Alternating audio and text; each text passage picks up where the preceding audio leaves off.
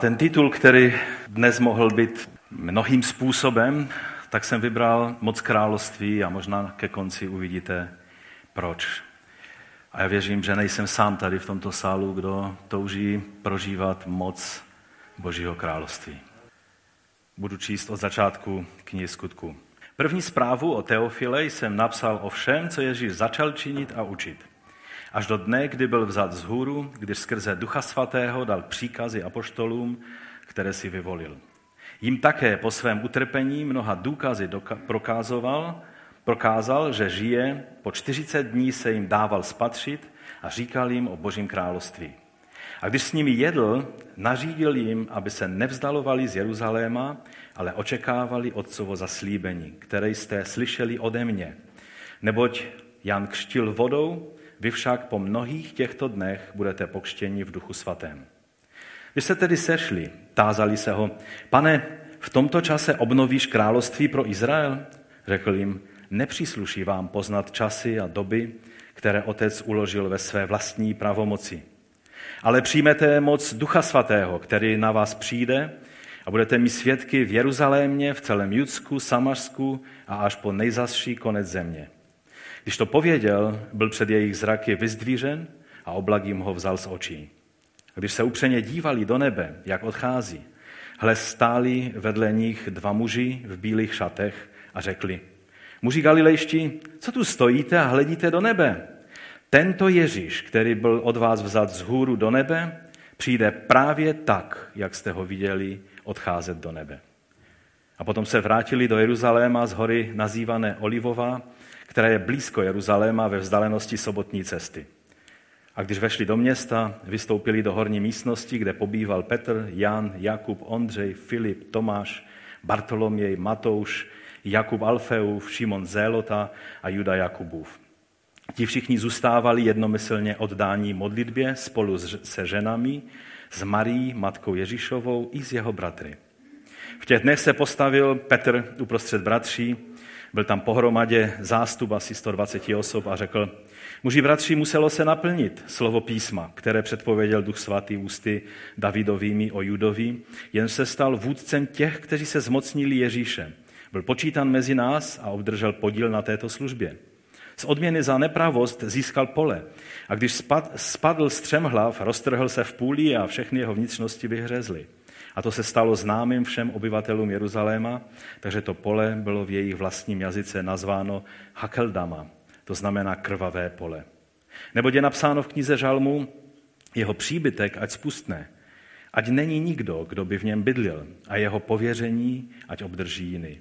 A proto se musí jeden z těch mužů, kteří s námi chodili po celý ten čas, kdy pán Ježíš pobýval mezi námi, od křtu Janova až do dne, kdy byl od nás vzat z hůru, stát spolu s námi svědkem jeho zmrtvých stání. I postavili dva, Josefa, zvaného Barsabáš, jenž měl příjmení Justus, a Matěje. Pak se pomodlili a řekli, ty pane, který znáš srdce všech, ukaž, kterého z těchto dvou si vyvolil, aby dostal místo v této službě a v apoštolství, od něhož se Juda odvrátil a odešel na své místo. Dali jim losy a los padl na Matěje i byl volbou připojen k jedenácti apoštolům. Když nastal den letnic, byli všichni spolu na jednom místě. A náhle se ozval zvuk z nebe, jako když se žene prudký vítr a naplnil celý dům, kde seděli. A ukázali se jim jazyky jakoby z ohně, které se rozdělovaly a na každém z nich se usadil jeden. Všichni byli naplněni duchem svatým a začali mluvit jinými jazyky, jak jim duch dával promlouvat.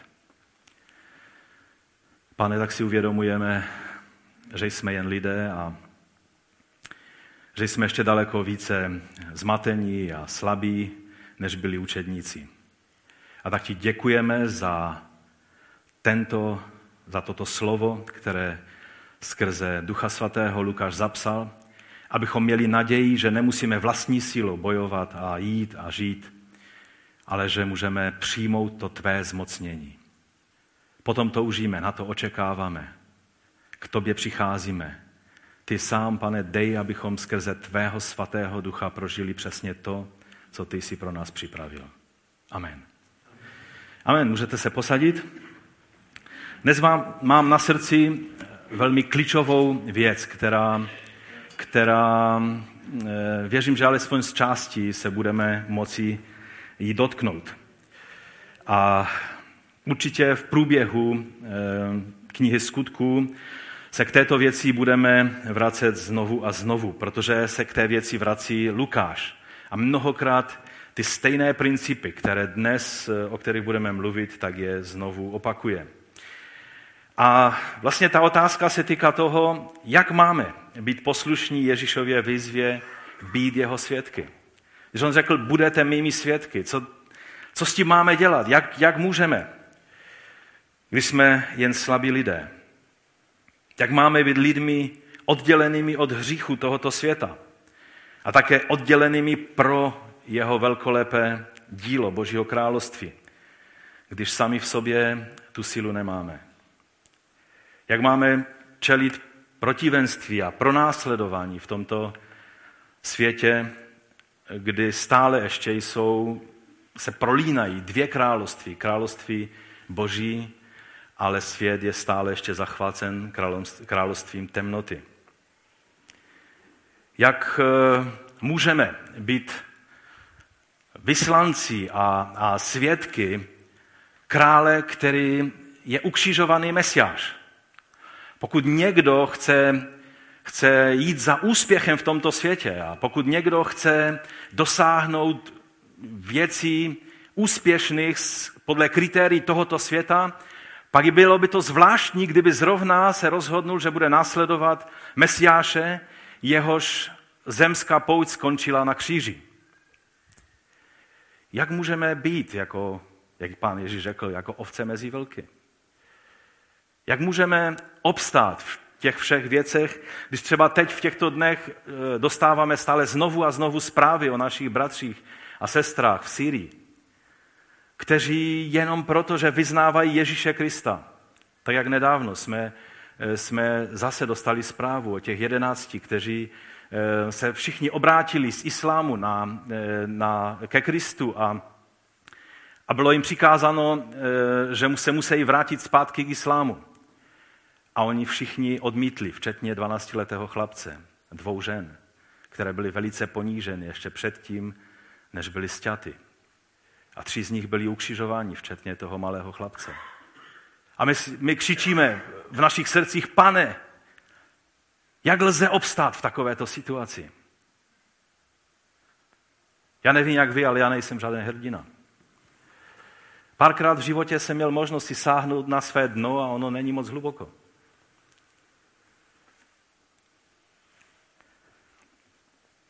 Jak máme v tomto dnešním světě čelit tlaku postmoderního způsobu uvažování, kdy všechno je pravda a nic není pravda a, a těžko se v tom vyznat? Jak máme zachovat naše děti před tím, aby je to všechno nepohltilo a, a nezmátlo? A můj první bod a zároveň odpověď na tyhle otázky je, a to je boží odpověď z knihy skutků, kterou Lukáš mnohokrát zdůrazňuje, je ta odpověď je být plný Ducha Svatého. Být plný Ducha Svatého. Neexistuje na to jiná rada. Neexistuje jiný, tak trochu víc normální způsob, který bychom hledali, jak být zároveň úspěšným křesťanem a zároveň nebyt takovým tím křesťanem, který mluví o naplnění Duchem Svatým a, modlí se jinými jazyky a, a modlí se za, za, za Boží vedení a za naplnění Boží vůle v jeho životě. Pokud chceš být takovým tím normálním křesťanem, který jenom tak nějak žije, aniž by tyhle věci ho naplňovali touhou jít, jít tak blízko k Bohu, jak blízko nám dovolí a jak blízko si nás přitáhne. Ježíš takovým lidem řekl, kteří mu říkali, jo, já půjdu za tebou, ale já mám ještě pár jiných věcí, které musím zařídit, tak řekl, tak běž. Ten, kdo si neuvědomí, že být v mém království znamená jít naplno a postavit to daleko nad všechny ostatní touhy, které máme ve svém životě. Ježíš řekl, ten člověk mě není hoden. Pokud hledáme pouze materiální požehnání, pokud hledáme pouze štěstí, pokud hledáme pouze věci, které hledá tento svět, pak, jak jsem mu řekl, v ukřižovaném mesiáši Je dost paradoxní to hledat. Ale to tajemství je, že ti, kdo ví, kde je skutečný poklad, tak ví, že to je přesně ta cesta, která jediná je cestou života. Ježíš měl zhruba měsíc na to, aby s učedníky mluvil o tom, co jim chtěl zanechat po svém odchodu na nebesa. A víte, když máte krátký čas a chtěli byste přenechat to nejdůležitější, třeba když odjíždíte někam a děti zůstávají doma, samozřejmě ne malé děti, ne aby někdo to bral, že vás navádím, abyste nechali malé děti doma, ale třeba dospělé děti a a já vím, že když třeba my odjíždíme a Felicie, a třeba tam u nás někdo z dětí je, tak Felicie má dlouhý seznam věcí, které nesmí zapomenout, prostě říct, co všechno, na co třeba eh, nezapomenout a tak dále. Si vzpomínám, jak jsem měl jet do Kurdistánu na, do biblické školy a ptal jsem se toho bratra, no a o čem, na jaké téma chceš, abych tam vyučoval? A on se tak na mě podíval, to je starý bratr arménský, který se narodil v Iránu, tak se podíval a říká, řekni jim všechno, co bys řekl tehdy, když bys věděl, že za tři hodiny už zemřeš. A víc mi neřekl k tomu. A já jsem si uvědomil, že mi tím chtěl říct, takovým tím eh, azijským způsobem obrazným, řekni jim to, co, nejvíc, co pokládáš za nejvíc důležité. A pán Ježíš, když byl v té situaci, kdy věděl, že už teď má omezený čas, aby mluvil s učedníky o těch nejdůležitějších věcech, tak je v třetím verši napsáno, jim také po svém utrpení mnoha důkazy prokázal, eh, že žije. To byla první věc. On, on musel mít jistotu, že oni pochopili, že on je vzkříšený, že, že to není jenom jeho duch, jeho nějaké, nějaké zjevení nebo, nebo nějaká, nějaké jenom domnělé eh, tělo. Tak třeba islám učí, že Ježíš nebyl ukřižovan, nezemřel ale, a tak dále. Prostě eh, různé sekty toto stejné učí. On chtěl, aby viděli, že on zemřel a byl vzkříšen, aby si uvědomili, že tohle je pravda, ale pak, e, proto se jim dával spatřit mnohokrát, a pak tam je řečeno, a říkali jim o Božím království. To je to téma, které Ježíš si vybral pro ty poslední chvíle, kdy byl z učedníky na této zemi. A když s nimi jedl, nařídil jim, aby se nevzdalovali z Jeruzaléma a očekávali otcovo zaslíbení, které jste slyšeli ode mě. Ehm, a cituje Jana Kštítele, že on křtil vodou, ale po nemnoha těchto dnech budete pokřtěni v duchu svatém. Mluvil o božím království, o své vládě, o způsobu své vlády, o tom, jak se jeho vláda bude uplatňovat v tom čase, který nastal. A pak mluvil o zaslíbení od Otce, o tom, že budou pokřtěni v duchu svatém. A možná máme pocit, že mluvil o dvou věcech, že mluvil o Božím království a najednou přešel ke kštu v duchu svatém. Proč, proč tato dvě témata, která by se dala říct, že tady je to o strategických věcech, jak to dopadne s tímto světem. A tady je to o osobním životě každého člověka. Co pak, eh, proč, proč takhle eh, vzal tato, ty, tato dvě témata? Ale je důležité pochopit, že u Ježíše to byla jedna věc. To je jedna z věcí, kterou chci zdůraznit dnes. Když Ježíš mluvil o království božím a když mluvil o naplnění duchem svatým, on o splnění, zaslíbení Otce, tak mluvil o té stejné věci. Mluvil vlastně o způsobu, jak jeho království, které je v tomto světě, ale není z tohoto světa, bude prakticky uplatňováno v životě společenství, které bude jeho vyjádřením jeho tělem Mesiáše v tomto světě. Když bychom se podívali na úplný konec skutku, a Lukáš s tím takhle pracoval, on to zarámoval vlastně cel, celý, celý příběh, který popisuje v knize skutku, tak když úplně končí skutky, tak on řekl toto. Pavel už byl v té době v Římě a byl ve vězení ale v takové mírnější verzi vězení a, a Lukáš e, končí knihu skutku takovým způsobem.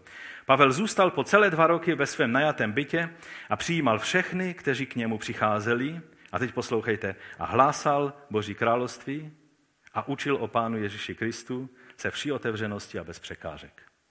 Začíná to Božím královstvím a končí to v Římě znovu Pavlovým vyučováním o Božím království. A ano, v obecném smyslu všichni víme, že Bůh vládne nad celým stvořením a třeba Izajáš to vyjadřuje v 66. kapitole, že nebesa jsou mým trůnem a země podnoží mých nohou. Kde je ten dům, který mi chcete postavit? Víme, že to pak eh, citoval Štěpan eh, později ve skutcích, ale, ale Bůh skutečně vládne a, a eh, celá nebesa jsou jeho trůnem. Nestačí jenom nějaké místo v nebesích, ale celá nebesa slouží jako boží trůn. To znamená jako místo jeho svaté přítomnosti a země je podnoží jeho nohou. Takhle v moci tuto zemi má Bůh, ale přesto on se rozhodnul, že věci bude dělat svým způsobem. A tudíž platí zároveň i to, že stále ještě v tomto světě je aktivní to druhé království, království tmy. O tom jsme mluvili v té sérii Království není svět dvou království. Jak se prolínají, jak království Boží je vlastně v současném čase tím tajemstvím, které působí v tomto, v tomto světě. Ano, Bůh vládne všude a vždy, ale je zde rovina jeho vlády, kterou předal svému synu, králi, mesiáši, pánu Ježíši, kdy jeho vláda eh, se projevuje v těch, kteří se otevřou na, na jeho království, na jeho panování a kdy skrze ně on vládne tak, aby eh, postupně eh, se stala náprava všech věcí. Ta náprava všech věcí, tak nám písmo ukazuje, má dvě fáze. Za prvé je to současná situace, taková ta přechodná, kdy království už je tady v té inaugurované podobě, ale ještě ne v té završené podobě, už je zde, ale ještě tady není v oné konečné eh, podobě. A proto jsme takovým tím zvláštním lidem, který už dnes žije podle principů a zákonu onoho příštího věku. Proto principy, kterými žiješ ty a já, podle Ježíšové rady, jsou často velice nekompatibilní s principy tohoto světa, protože my žijeme podle principů, kterým se bude řídit ten příští věk. Ten věk, kdy, když přijde pán, tak království tohoto světa se stanou královstvím božím a jeho mesiáše. Jsme v tomto světě, pan Ježíš řekl, ale nejsme z tohoto světa. A pak přijde ta druhá fáze, onen příští věk, která začne Ježíšovým příchodem v moci a slávě, kdy nastolí mesiánské království a bude vládnout tisíc let, až napraví všechny věci a předá vše Otci, aby byl Bůh všechno ve všem a to bude věčnost. V prvním listu korinským, eh, to myslím nejlépe, Pavel vysvětluje v 15. kapitole takto. Jako v Adamovi všichni umírají, tak také v Kristu budou všichni oživení, každý však ve svém pořadí. Jako prvotina Kristus, potom při jeho příchodu ti, kdo jsou Kristovi. Kristus, že byl, když byl vzkříšen, tak to neznamenalo jenom jeho vzkříšení, ale znamenalo to zároveň jistotu, že vzkříšení, ta první fáze vzkříšení začala a jeho vzkříšením i ty a já máme jistotu, že budeme vzkříšení. A proto na, nad každým hrobem, nad kterým se postavíme, člověka, který vyznával Ježíše jako svého pána, můžeme prohlásit jistotu a víru ve vzkříšení, protože Ježíš byl vzkříšen a to je záruka toho, že i ty a já budeme vzkříšeni. Jako prvotina Kristus, potom při jeho příchodu ti, kdo jsou Kristovi a potom bude konec, až Kristus odevzdá království Bohu a Otci a zruší každou vládu, každou vrchnost i moc. Neboť on musí královat, dokud nepoloží všechny nepřátele pod jeho nohy. Jako poslední nepřítel bude zahlazena smrt neboť všechno podřídil pod jeho nohy. Když však řekl, že je všechno podřízeno, je zřejmé, že všechno kromě toho, kdo mu všechno podřídil.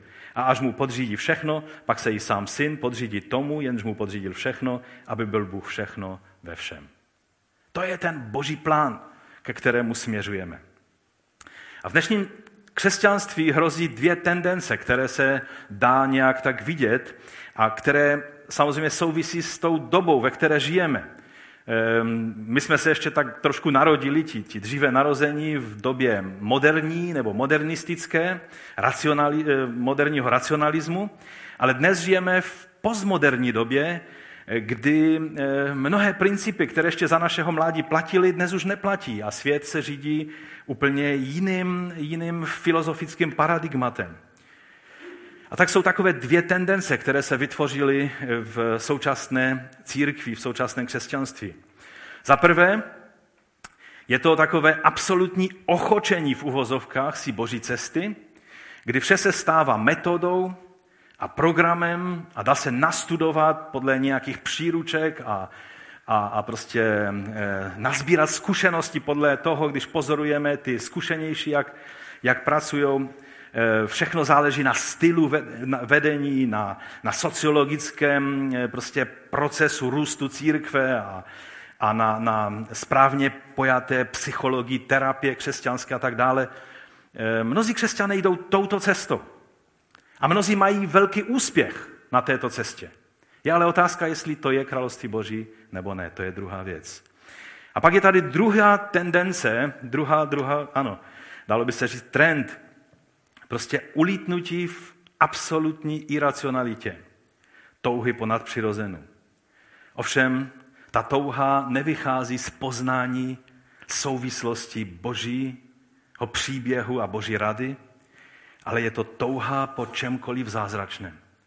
Často je to touha prožít něco, co, co, co, co bude zajímavější než můj všední život, nebo se vyjádřují v tom ty frustrace každodenního strachu. A často je to absolutně mimo biblický základ toho božího příběhu jednání s Izraelem a s celým světem. A proto je velmi aktuální si uvědomit ty dvě příkopy a dovolit pánu, aby nás vedl po té zdravé cestě. Je velmi aktuální si uvědomit souvislosti a v poslušnosti se poddat Boží radě. Jak jeho království má být uplatňováno. Pavel několikrát mluví o tom, že naše víra se nemá opírat o lidskou sofistiku nebo nějaké prostě mudrování lidské, anebo na nějakých lidských tradicích nebo bájích, ale že má být založena na reálném prožití zkušenosti s Bohem. Zkušenosti obrácení, znovu zrození a kštu v duchu svatém, což znamená naplnění duchem svatým. Třeba v Korinských v druhé kapitole říká, rozhodl jsem se, že nechci mezi vámi znát nic než Ježíše Krista a to toho ukřižovaného. A byl jsem u vás ve slabosti, v bázni a v mnohem chvění. Dokážete si představit, že to je Pavel, ten, který má bázeň, možná se trémě když si říkalo bázeň, já nevím, jo, že on byl v bázni a, a chvění a slabosti. A mé slovo a má zvěst nespočívali v přesvědčivých slovech lidské moudrosti, ale v ukázání ducha a moci. A teď to vysvětluje. Aby vaše víra nebyla založena na lidské moudrosti, ale na boží moci. A v čtvrté kapitole pak ještě říká toto. Když přijdu k vám brzy, bude-li pan chtít, a poznám nikoli v řeč těch domyšlivců, on tam mluví o konkrétních lidech, kteří prostě si zakládali na, na všelijakém tom filozofování, ale jejich moc. Neboť Boží království nespočívá v řeči, ale v moci. A teď, když se vrátíme zpátky k tomu dnešnímu příběhu, těch posledních chvíl s pánem Ježíšem, tak učedníci byli s ním a, a on s nimi mluvil o tom všem, co bude v Božím království, co, se, co bude součástí Božího království a co nebude. Mluvil o moci toho příštího věku. Mluvil určitě o nápravě všech věcí o obnově Izraele. Dokonce už tehdy, jak, jak šel z Emaus, tak víme, že, že mluvil z um, celého Tanachu, vlastně story a z prorockých spisů a, a z ostatních spisů ukazoval, jak se v něm a v jeho vládě, v jeho království mělo všechno naplnit, co bylo zaslíbeno pro Izrael. A, a mluvil vlastně o tom všem, že je to, je to v něm, je to v Mesiáši toto všechno naplněno to, co mluvil, tak vyvolalo prostě tu logickou otázku. E, otázku, kterou se učedníci zeptali. Je to jako, když dětem e, prostě natřeně vyprávíte, když vyjedete třeba na, na dovolenou a, a si vzpomíná, jak jsme kdysi s malými dětmi vyjeli a teď jsme měli dlouhou cestu před sebou, ale děti to neřešili, oni nepřemýšleli, jestli ta cesta bude trvat půl hodiny nebo celou noc. A a tak jsme vyjeli a mluvili jsme o tom, jak to bude úžasné, když budeme spolu tam na tom úžasném místě a tak dále. A oni se po půl hodině cesty zeptali, tak co už tam budeme? Že? Učedníci se takhle zeptali. A, a byla to zcela upřímná otázka. Protože oni neměli ponětí Oni viděli, že věci, které prožívají a které se děli s Ježíšem, mohou znamenat jediné, že teď je ta chvíle. Teď Ježíš usedá na svůj trůn. A také v tom měli pravdu. A někteří o té otázce mluví jako o nemístné otázce. Kalvin eh, někde ve svém komentáři, když si velice vážím Kalvina a, a jeho instituce křesťanské církve, eh, když jsem ji četl a když jsem si uvědomil, že ji psal, začal psát někde ve svých 16 letech, tak jsem to četl s velikou úctou a, a mnohé jsem se od něho naučil když jako mladý křesťan. Ale někde ve svém komentáři eh, právě ke skutkům napsal, že v té větě, v té otázce je víc bludů než slov. A musím s ním při vší úctě nesouhlasit, protože naopak ta věta, ta otázka je potvrzením toho, že Ježíš s nimi mluvil o některých detailech toho budoucího věku boží vlády a boží moci. Když se nad tím zamyslím, a tak jsem trošku v té přípravě přemýšlel a, a pustil svoji fantazii eh, prostě, eh, jo, do toho představení si toho, co asi Ježíš všechno mluvil. Když, když čteme o tom, že jim ukazoval z písma ty všechny věci, tak si dokážu představit, že možná, možná mluvil o, o té úžasné moci eh, jeho vlády, o tom rozšíření, o kterém se Izraeli zatím ani nezdálo. Ehm, a, a také mluvil eh, takovým způsobem o tom království, že dokonce jenom předchuť a prvotina toho království Takové to prozažování toho příštího věku do našeho světa působí e, slavné a obrovské věci. Možná Ježíš mluvil o té touze Mojžíše, e, kdy chtěl vidět celý boží lid naplněný e, božím duchem. A tak, jak čteme v knize Numery, v 11. kapitole, tam je napsáno, že Mojžíš vyšel a promluvil k lidu hospodinova slova. A pak zhromáždil 70 mužů ze starších lidů a postavil je okolo stanu a hospodin sestoupil v oblaku a promluvil k němu a vzal, a teď poslouchejte, vzal z ducha, který byl na něm, na Mojžíši, a dal ho na těch 70 mužů ze starších. I stalo se, taková, ještě tam je e, dovětek, taková historka, stalo se, že když na nich e, duch spočinul, že prorokovali, ale znovu již ne. A teď ta historka. Dva muži zůstali v táboře. Jeden se jmenoval Eldát a druhý Medát. A i na nich spočinul duch. Byli totiž mezi zapsanými, ale nevyšli ke stanu. A duch Boží na ně nezapomněl. Jo? A, a prorokovali v táboře. A teď mládenec eh, přiběhl eh, to Mojžíšovi oznámit. Eldát a Medat prorokují v táboře. Ozval se Jozue, syn Nunův, který sloužil Mojžíšovi od svého mládí. Jozue byl takový muž pořádku a řekl, můj pane, Mojžíši, zadrž je. Jo, to bylo uvažování prostě člověka, který chtěl vidět v lidu pořádek. Zadrž je. A Mojžíš mu řekl, ty žálíš kvůli mně? Kež by všechen hospodinův lid byli proroci, když by hospodin na ně dal svého ducha. To byla touha, kterou prožíval Mojžíš. Mojžíš si říká, Jozue, ty tady řešíš, že si ti dva byli na správném místě a jestli byli v té správném, na tom správném seznamu.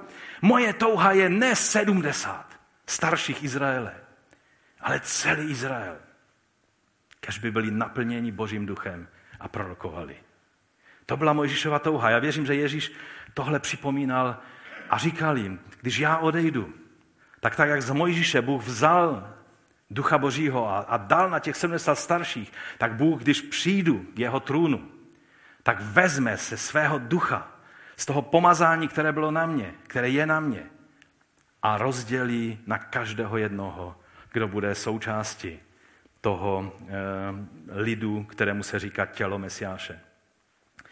Možná mluvil také o zaslíbeních obnovy Izraele, Mnozí proroci o tom mluví, ale nejznámější, a také Petr to cituje, a ještě se možná někdy k tomu vrátíme, proroctví proroka Joele. Eh, je to třetí kapitola, podle dělení, které máme v českých biblích. Tam je napsáno, potom se stane, že vylejí svého ducha na každé tělo. Vaši synové a vaši dcery budou prorokovat, vaši starci budou mít sny, vaši mládenci budou mít vidění A také na otroky a otrokyně vyleju v o něch dnech svého ducha. Tady je vidět, že, že mluví prorok Joel měl vidinu toho, že se to bude dít. To, co se tu a tam dělo ve starém zákoně, bude rozšířeno podle té touhy Mojžíšovi na celý boží lid. A tak Ježíš jim to určitě připomíná. Říká, o tom prorokoval Joel a to se stane. Učiním divy na nebi, na zemi, krev, oheň, sloupy, kouře. Slunce se změní v temnotu, měsíc v krev, dříve než přijde hospodinu v den velký a hrozný. I stane se, že každý, kdo bude vzývat hospodinovo jméno, se zachrání, protože nahoře Siona v Jeruzalémě bude útočiště, jak pravil hospodin, mezi vyvaznuvšími, které hospodin povolá. To slovo začíná a potom se stane. A tehdy si musíme nutně položit otázku, po čem, že? Po čem se to stane? Před tím odstavcem, když bychom četli, tak eh, Joel mluví o obnově Izraele z národu. Nejdříve mluví o pokání, které se stalo za služby Jana Kštítele. To je druhá kapitola Joel. Avšak i nyní je hospodinu vyrok, navraťte se ke mně celým svým srdcem, s postem, s pláčem, s kvílením. Roztrhněte svá srdce, ne svá roucha. A navraťte se k hospodinu svému bohy, Bohu, protože je milostivý a soucitný a pomalý k hněvu a hojný v milosrdenství. Slitovává se nad zlem. A pak je tam zaslíbení od 18. verše, zaslíbení obnovy. Na to hospodin vzplál žárlivosti pro svou zemi, tady nazývá izraelskou zemi svou zemi a on nikdy ten názor nezměnil. On ji dává, komu se rozhodne, on ji dát a dal Izraeli svou zemí a měl soucit se svým lidem. Odpověděl hospodin a řekl svému lidu, hle, posílám vám obilí, nové víno, olej a nasytíte se tím. Nevydám vás už v potupu mezi pohanskými národy. Vzdálím od vás seveřana, zaženu ho do bezvodé a zcela opuštěné země. Jeho přední voj moře východního, jeho zadní voj moře západního. Vystoupí a jeho smrad, vstoupí, vystoupí jeho zápach, neboť se vyvyšoval tím, co prováděl. Neboj se země, jásej a raduj se. Neboj, neboť hospodin vykonal velké věci. Nebojte se, polní zvířata dokonce tady jsou vyjmenována. Nebo stepní pastviny se zazelenály, protože stromy přinesly ovoce, fikovník a reva vydali svůj výnos. Synové Sionu, jásejte a radujte se v hospodinu svém Bohu, protože vám dal učitele spravedlnosti a seslal vám déšť a podzimní i jarní déšť jako na počátku. Nebudete věřit, ale fyzicky se tato věc stala, když se Izrael vrátil eh, do své země. Že se vrátil normální kolotoč dešťu, dešťu jarních a podzimních. To, co předtím nebylo a byla to vypráhla poušť. Najednou se vracejí i tyhle fyzické principy, což ukazuje, že ty věci se naplňují. A ta kapitola končí, eh, eh, poznáte, že jsem uprostřed Izraele a že já, hospodin, jsem vaším Bohem a nikdo jiný. Můj lid nebude nikdy zahanben. A pak je to proroctví, které v našich kruzích je tolik známé a tolik slavné o tom vylití ducha na veškeré tělo. A hned potom ale e, je tam řeč o soudu nad národy v údolí Jošafat. Jestli si vzpomínáte, jak jsme mluvili o Matouši 25. kapitole, tak tam přesně je tato situace e, soudu nad národy za to, jaký měli postoj k e, jeho bratřím, k těm, kteří jsou zřitelníci jeho oka, k těm nejmenším z jeho bratří tak podle toho budou národy a lidé v každém národě souzeni.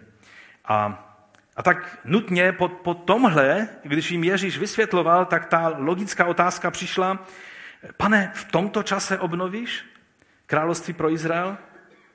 A Ježíš neodpověděl na jejich otázku podrážděně, nebyl zklaman tím, že myslí na ono vyvrcholení boží vlády v tomto světě, protože k tomu vedla logická, logická sled toho, o čem mluvili. Prostě je ale musel přivést zpátky na zem, do reality těch dvou království, které stále tady ještě jsou. Ale řekl jim tajemství, které způsobí, že v tomto přechodném období, kdy tato dvě království budou v tomto světě zápasy do duší každého člověka, budou moci obstát a zvítězit. Víte, království tohoto světa a také náboženství tohoto světa vždycky vládne z vnějšku. Vždycky se snaží vytvořit systém, kterým, eh, kterým se snaží lidi sjednotit. Ať to byla jakákoliv říše, římská říše v tom byla snad nejtolerantnější, eh, daleko horší byli ti, kteří byli po Alexandru Velikém a také proto Antioches Epiphanes byl takovým prostě typickým představitelem ducha Antikrista, kdy se snažil všechny helenizovat. včetně Židů, a zakazoval dodržovat šabat a čistoru a takové věci. A to, to jsou přesně, to je způsob, jak tato království vždycky si řeknou, my víme lépe, co je pro vás dobré a budeme vás tak dlouho eh, manipulovat a zpracovávat a, a, a takové ty říše, které mají ještě větší ambice, eh, tak eh, to přímo násilím budou tlačit a, a vyžadovat, aby se člověk podřídil jejich vládě. A také i náboženské systémy tohoto světa. Nemusíme chodit daleko. Islám je typickým náboženstvím tohoto světa, který pochází z hříšného pojetí přístupu k Bohu a z hříšného, eh, závistivého a hašteřivého a nasilného pojetí přístupu člověka k člověku. Samozřejmě víme, proč to tak je, protože v době, kdy vznikal, tak takhle ty kmeny mezi sebou eh, na arabském poloostrově žili. A z toho vzniklo náboženství, které eh, vlastně má pojetí zákonu šaria, ve kterých se nejedná jenom o to, jak se má chovat jeden muslim k druhému muslimovi, ale především, co se má udělat s těmi, kteří nejsou eh, věrnými muslimy, to znamená s tebou a se mnou. A ta představa není vůbec příjemná. Tohle je království tohoto světa. Ale království Boží je úplně jiné. Království Boží, o kterém mluví Ježíš, je království, které eh, vlastně vždycky vychází zevnitř z toho, co je v nás směrem navenek, a to posvěcující a zmocňující moci Ducha Svatého. A o tom právě Ježíš s nimi mluvil. A říká jim, ne, ne, ne, nepřísluší vám poznat časy a doby. Kdybyste poznali, jak dlouho ještě to všechno bude tak, jak to vidíte teď, tak by vám opadly ruce. Kdyby jim řekl, že ještě 2000 let budou tady ta dvě království takhle se prolínat a že poteče mnoho krve božích služebníků, to všechno se jim odhalovalo teprve postupně, jak pán dával skrze Ducha Svatého jim poznávat další a další a další věci. A víme, že v knize Zjevení ty věci jsou ukázány velice, velice konkrétně. Říká, tohle nejsou věci, na které teď máte myslet a na které se máte zaměřit, ale přijmete moc Ducha Svatého, který na vás přijde a budete mít svědky v Jeruzalémě, celém Judsku, Samařsku až na sám nejzastší konec země. To je to, na co se máte zaměřit. To je to vyjádření Božího království, které chci, abyste věděli, že víte, o čem je řeč, že to prožíváte, že se to děje ve vašich životech. To je to, e, co v bezesných nocích máte studovat. To je to, co máte hledat. To je to, na co se máte zaměřit, abyste mohli být mými svědky v tomto porušeném světě. No a pak si představte učedníky, tu celou skupinu 120 velice různorodých lidí, jak tam tak stojí a hledí do nebe za, Jež- za odcházejícím Ježíšem. Nevím, jak byste se cítili vy. Když se podívali na sebe, no tak těch 12 učedníků ti byli s Ježíšem celou dobu a, a tak uh, už, už je Lukáš tady nazývá apoštoly. A Jidáš ten už nebyl mezi nima, No a teď tu byli bratři Ježíšovi, kteří se mu ještě donedávna smali. Teď tu byla matka Ježíšova, o které taky je řečeno, že, že prostě pochybovala, i když, když se Ježíš narodil, tak zachovávala věci ve svém srdci. Celá rodina v určité době zapochybovala o Ježíši. A teď tady byli všichni, protože viděli Ježíšovo vzkříšení. A teď tady byly všechny ty ostatní ženy a, a další učedníci, 120 lidí. A byli dost různorodou skupinou. A víte, když je, když je mezi vámi silná osobnost, která prostě ví, kam směřujeme a co se má dělat, tak ti lidi, kteří jsou kolem, tak na nich tolik nezáleží, protože, protože tón udává ten, kdo, kdo to vede. Ale Ježíš najednou odešel a oni tak hledí za ním a, a anděle říkají, co takhle hledíte, nebojte se, on přijde. Zase jim ten anděl neřekl, že to ještě 2000 let minimálně teda nebude. A ale já si myslím, když oni tam tak stali, tak se cítili strašně slabí a, a, a neadekvátní a, a prostě někteří si možná, co já tady vlastně dělám. To, o čem Ježíš mluvil, to všechno. Teď, jestli jeho ukřižovali, jaké budou mít plány s námi? Jak, z které strany máme začít? Co máme dělat? Ježíši, ty odcházíš a nás tady necháváš. Nevím, jak se vycítíte někdy na své cestě křesťanské, Třeba u vychovy dětí. Možná stojíte bezradně a jenom se díváte a říkáte si, pane, co mám dělat? To je složitější, než jsem si to představoval. Nebo ve službě, třeba při zakládání nových zborů. Já jsem si jíst, že třeba David v Opavě si mnohokrát řekl tu otázku, pane, co máme dělat? Jak máme způsobit, aby ty věci se pohnuly z místa? A mnohdy nevydržíme ten tlak a saháme na různé příručky a začínáme prostě hledat lidské cesty, jak, jak z té situace vylézt a jak, jak to vyřešit. A nevím, kdo to byl mezi nimi, asi Petr nebo jiný apoštol, řekli, víte co, pojďme na to místo, kde, se, kde jsme se zhromáždili s Ježíšem u, u poslední večeře, kdy jsme byli s ním a, a on nám řekl, zůstaňte v Jeruzalémě, tak zůstaneme v Jeruzalémě, než se stane to, co zaslíbil. A myslím si, že to byla velice, že to byl dobrý krok. Že to byl krok poslušnosti.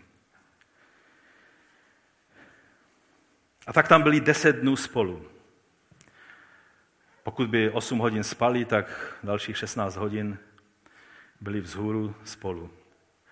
Někdo to vypočítal, že eh, byli víc spolu než mnozí křesťané za dva roky ve sboru, protože oni byli stále spolu. A, a možná si tak klademe otázku, záleželo na tom, co oni dělali, anebo tam jenom tak lelkovali jenom prostě čekali. Co znamená to čekání? To je můj třetí bod. Někdy si klademe tu otázku, co máme dělat? Co znamená čekat? Protože oni čekali na, svaté, na Ducha Svatého. Co, co to znamená čekat? Co znamená očekávat?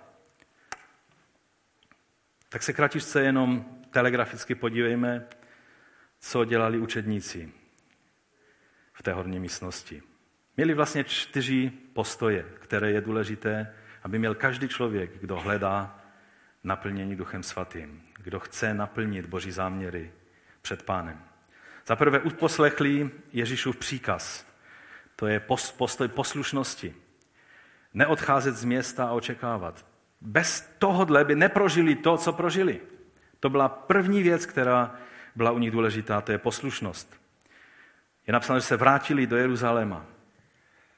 A později, když Petr mluvil před veleradou o těch, kteří o letnicích obdrželi dar Ducha Svatého v páté kapitole, tak právě tu poslušnost zdůraznil. Tam je napsáno, že a my jsme svědkové těch slov i Duch Svatý, kterého Bůh dal těm, kdo ho poslouchají. Ze první rada, chceš prožít naplnění Duchem Svatým? A neříkej mi, ale já jsem už byl pokřtěn Duchu Svatém před 20 lety. Pokud je to jenom blednoucí zkušenost, kterou si prožil, dnes je den, kdy Pan tě chce naplnit. Protože jedná se o to, jestli jsi naplňován Duchem Svatým na každý den. Budeme ještě o těch věcech samozřejmě eh, mluvit eh, na, na dalších zhromážděních.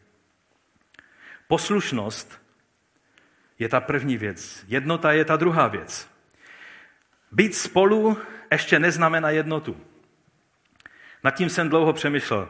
Ehm, dost jsem se usmál, když jsem někde vyčetl, že američané mají rčení, že když svážete eh, dva kocoury za ocasy spolu, tak máte anglicky řečeno union, ale nemáte unity.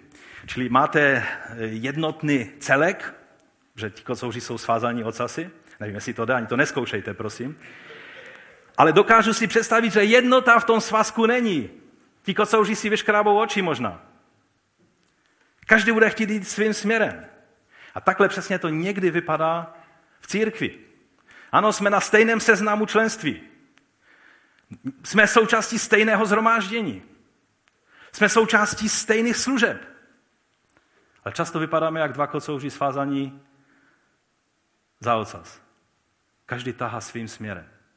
Ješitnost, agresivita, pícha a ty všechny věci se projevují. A tady vidíme, že učeníci nejenom byli, byli na jednom místě, ale byli spolu v jedné harmonii, v jednom souladu. Takhle to slovo to tam znamená a Lukáš to několikrát tuhle skutečnost eh, opakuje. Třetí věc, která mezi nimi byla, byla jednoduše modlitba. Vždycky je dobré, když nevíš, co bys měl dělat, tak jedna věc, kterou určitě můžeš dělat, a to je modlit se. A když už ani nevíš, jak se modlit, už jste byli v situaci, kdy nevíte, jak se modlit? Já jsem celkem často v takové situaci. Co by bylo nejlepší? Za co se máme modlit?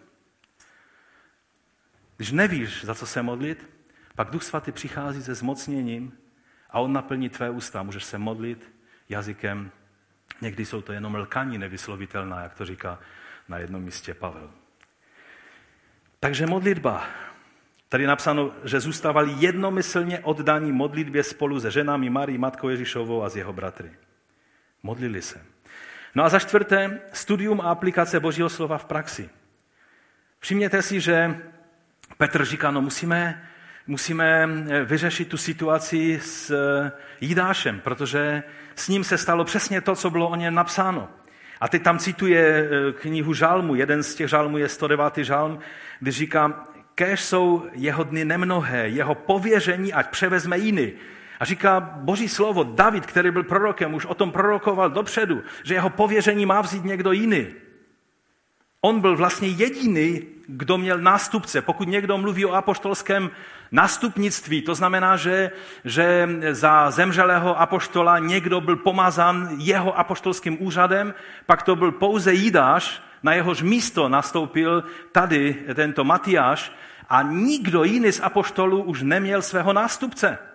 Petr byl Petrem ve své jedinečné roli, Jakub, kterého Herodes stěl, neměl žádného nástupce, protože on splnil svoji roli svědka Ježíšova vzkříšení.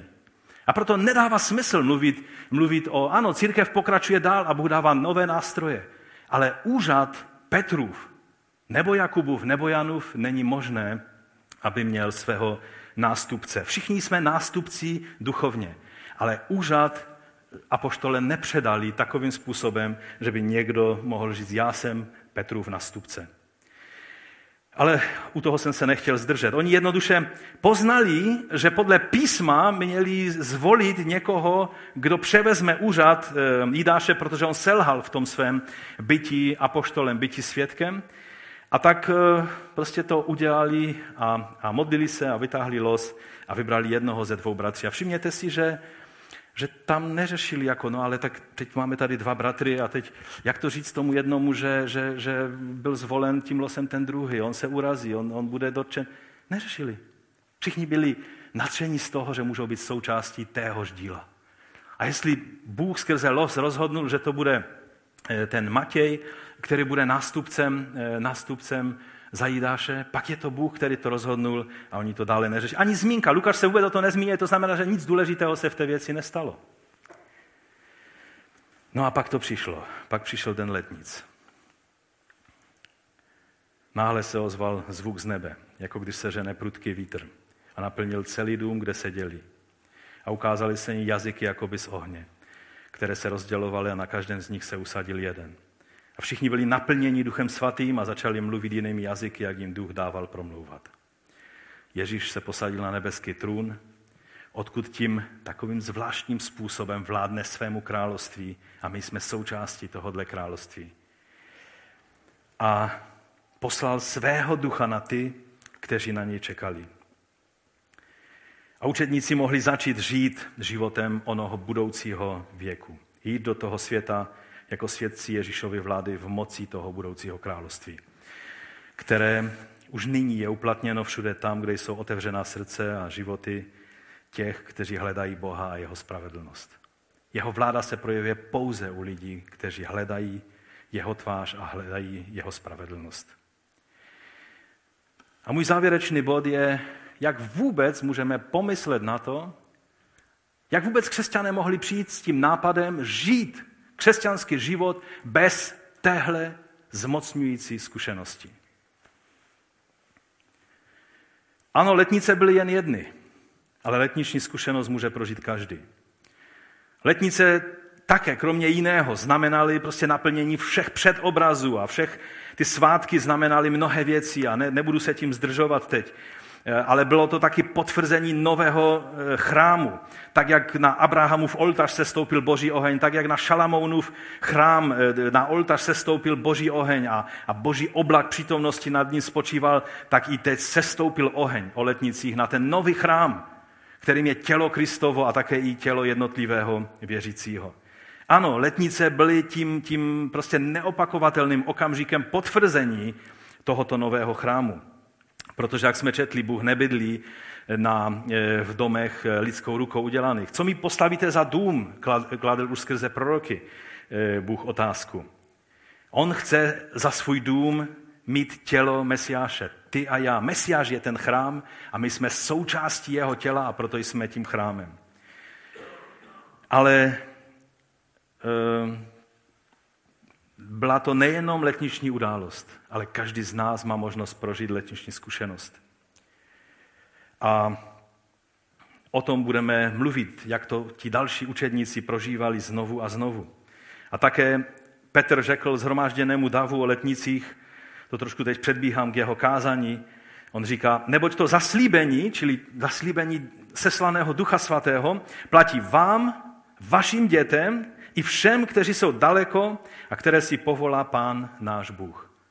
Tohle řekl Petr, potom co vysvětlil, co se to vlastně všechno stalo. Všimli jste si, že Petr tady řekl i vašim dětem? Ano? Jak vůbec můžeme pomyslet na vychovu dětí v křesťanské rodině, aniž bychom se ujistili, že rozumí této věci, tomu zaslíbení od Otce?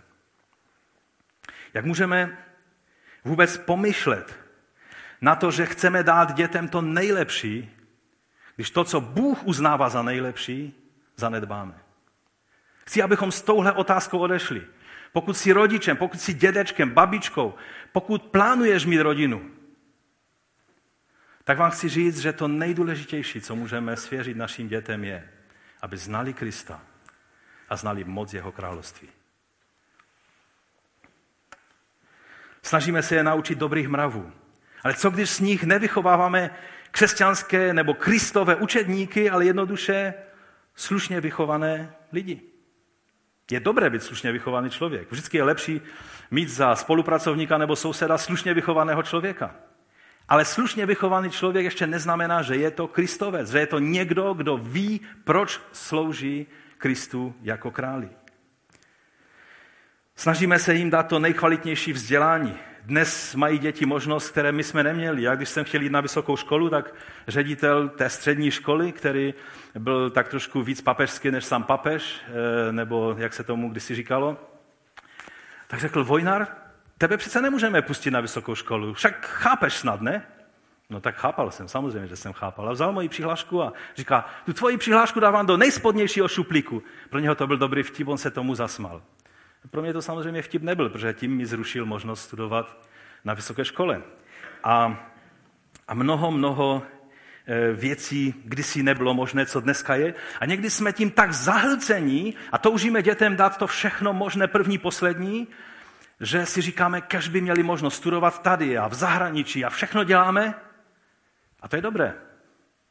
A jen tak dál. Ale nezapomeňme na to, že to nejdůležitější, co dítě potřebuje, je být Ježíšovým učedníkem. U malých dětí jednoduše být ovečkou Pána Ježíše. A být naplněním moci z hůry.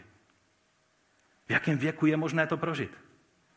Vzpomínám si na tu noc, kdy, že už bylo dost pozdě, bylo 11 hodin, kdy jsme to prožili jako rodina a my jsme s Felicí poslouchali, že se něco děje v dětském pokoji, kde všechny naše tři děti spaly.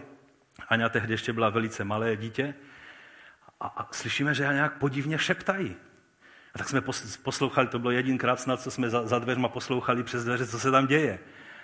A, a najednou propukli do hlasitého, do hlasité modlitby a modlili se v jiných jazycích. A my jsme otevřeli dveře a oni se všichni tři modlili v jazycích.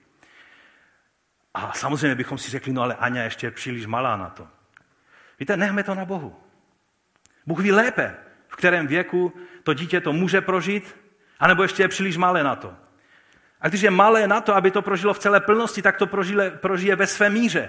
A když mu bude 15, tak to prožije ve větší míře. A když mu bude 30, tak to prožije ve ještě větší míře. Protože Duch Svatý není nějaké, nějaká tekutina nebo fluidum, ale je to vztah s osobou Ducha Svatého. A když máte nádobu plnou, no tak už ji nenaplníte víc, že? Vodou. Ale vztah, ve vztahu jste v určité míře plnosti, ale se změní situace, tak vstupujete do další míry plnosti vztahu. A o to tady jde. To je to, co nám Bůh radí, abychom, abychom nenechali naše děti na pospas eh, tomu všemu, co se co se děje. Někdy, někdy máme výčitky, že se o ně málo staráme, tak je zasypeme různými dárky, různým haraburdím, které je chvíle baví a pak to vyhodí a jenom nám to, jenom nám to pak zavazí doma. A to všechno budeme dělat a o duchu svatém bychom jim neřekli?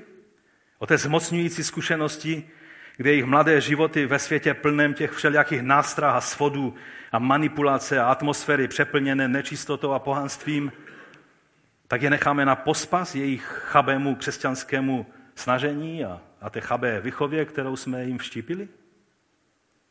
Existuje lepší cesta, o tom právě dnes chci mluvit. Cesta zmocnění Ducha Svatého.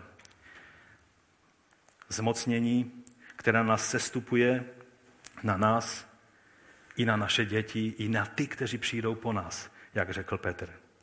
Máme možnost žít mocí onoho budoucího království už nyní. V tomto světě budeš působit bizarně, že tento svět není stavěn na to, aby tady žili občané toho budoucího věku. Někdy se budeš cítit, jako by se cítil člověk, který, který by z 21. století spadnul do středověku. A on by věděl věci, ale ostatní lidé ne a bylo by z toho plno zmatku. Ty víš věci, které tento svět neví. Ty žiješ podle principů, kterými se tento svět neřídí. Protože jsme součástí království, které nepochází z tohoto světa. Ale Bůh nás nenechává samotné. Ježíš řekl, já vás nenechávám samotné. A On nám poslal svého ducha. Chce, abychom v moci jeho ducha žili své životy. Myslím, že je čas začít tam, jak začal Joel. Pokáním z každé věci, která není z Boha. Pokud jsou věci ve tvém životě, které nejsou z Boha, pak začni tam, kde začal Joel. Pokání a hledání Boží tváře. A pak v poslušnosti očekávej vírou na to, že Bůh je věrný svým zaslíbením. On svého ducha dává rád. Ten stejný Lukáš, který napsal skutky, napsal v 11. kapitole Evangelia. Což je mezi vámi takový otec, že když by ho syn požádal o chléb, tak mu podá kámen? Nebo o rybu a on mu místo ryby dá hada? Co by to byl za otec, že? Nebo požádali o vejce, tak mu podá štíra? A říká Ježíš, jestliže vy, ač jste zlí, a to ještě mluví mírně, pán Ježíš, Jste zlí, nejste dobří otcové. Když si myslíte, že jste dobří otcové, Ježíš nás hodnotí, že při vší úctě a při všem snažení, tak jsme z pohledu boží dokonalosti zlí. I když jsme zlí, umíme svým dětem dávat dobré dary a říká ten hebrejský, jestli vy tohle čím spíše, čím spíše, to je obrat, který, který znamená, že, že tak jak v tom malém to můžete vidět, v, ne, v, v nepředstavitelné míře to dělá Bůh, Dá, tady říká Lukáš, dá ducha svatého těm, kteří ho žádají. Tohle je Boží srdce. A teď je otázka, jestli tvoje srdce touží po Bohu a po jeho spravedlnosti. Povstaňme k modlitbě.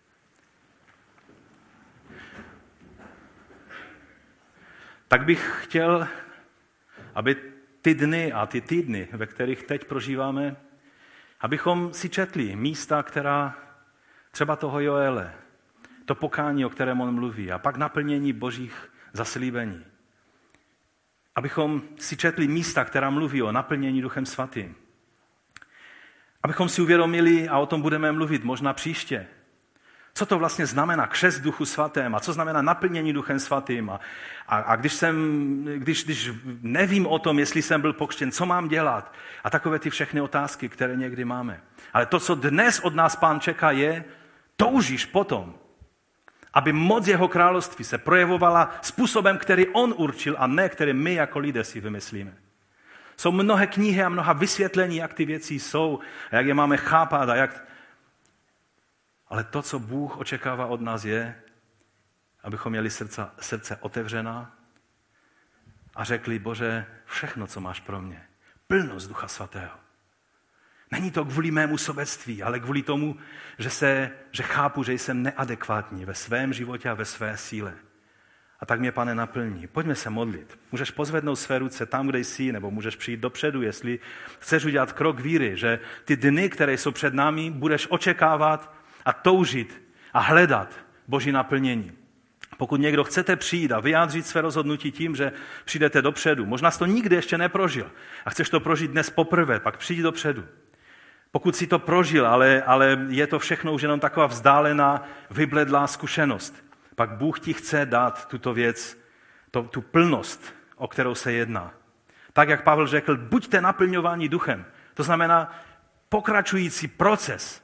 Vždy, když zjistíme, že, že nám chybí, že máme nedostatek třeba radosti v pánu, nebo že nám věci lezou na nervy, které by nám neměly lez na nervy, nebo že se v nás projevuje tělesnost, která by se neměla projevovat, pak volejme k pánu a on je ten, který dá svého ducha svatého těm, kdo ho prosí. Pane, tak jednoduše stojíme před tvojí tváří v té chvíli. Pane, nechceme nic jiného než tvoji plnost. Plnost tvého ducha, kterou ty dáváš. Když ty si řekl, že Jan nás bude kštit vodou, protože to může udělat člověk, tak jak kštíme lidi vodou. Ale ty jsi ten, který kštíš svým svatým duchem. A proto tebe nyní prosíme, aby ty sám v těchto dnech, v těchto hodinách, v těchto týdnech, aby se ujal svého díla a aby si kštil svým svatým duchem a naplňoval zmocněním a sílou a mocí každého, kdo po tobě touží. V tomto zhromáždění, v našich rodinách, mezi našimi známými. Pane, ať, ať se může projevovat to tvé království v té tvé moci. Ne v těch všech fintách, které vymysleli lidé, ale v té tvé moci Ducha Svatého, kterou dáváš ty. Po tobě toužíme a na tebe očekáváme. A tobě děkujeme. Amen.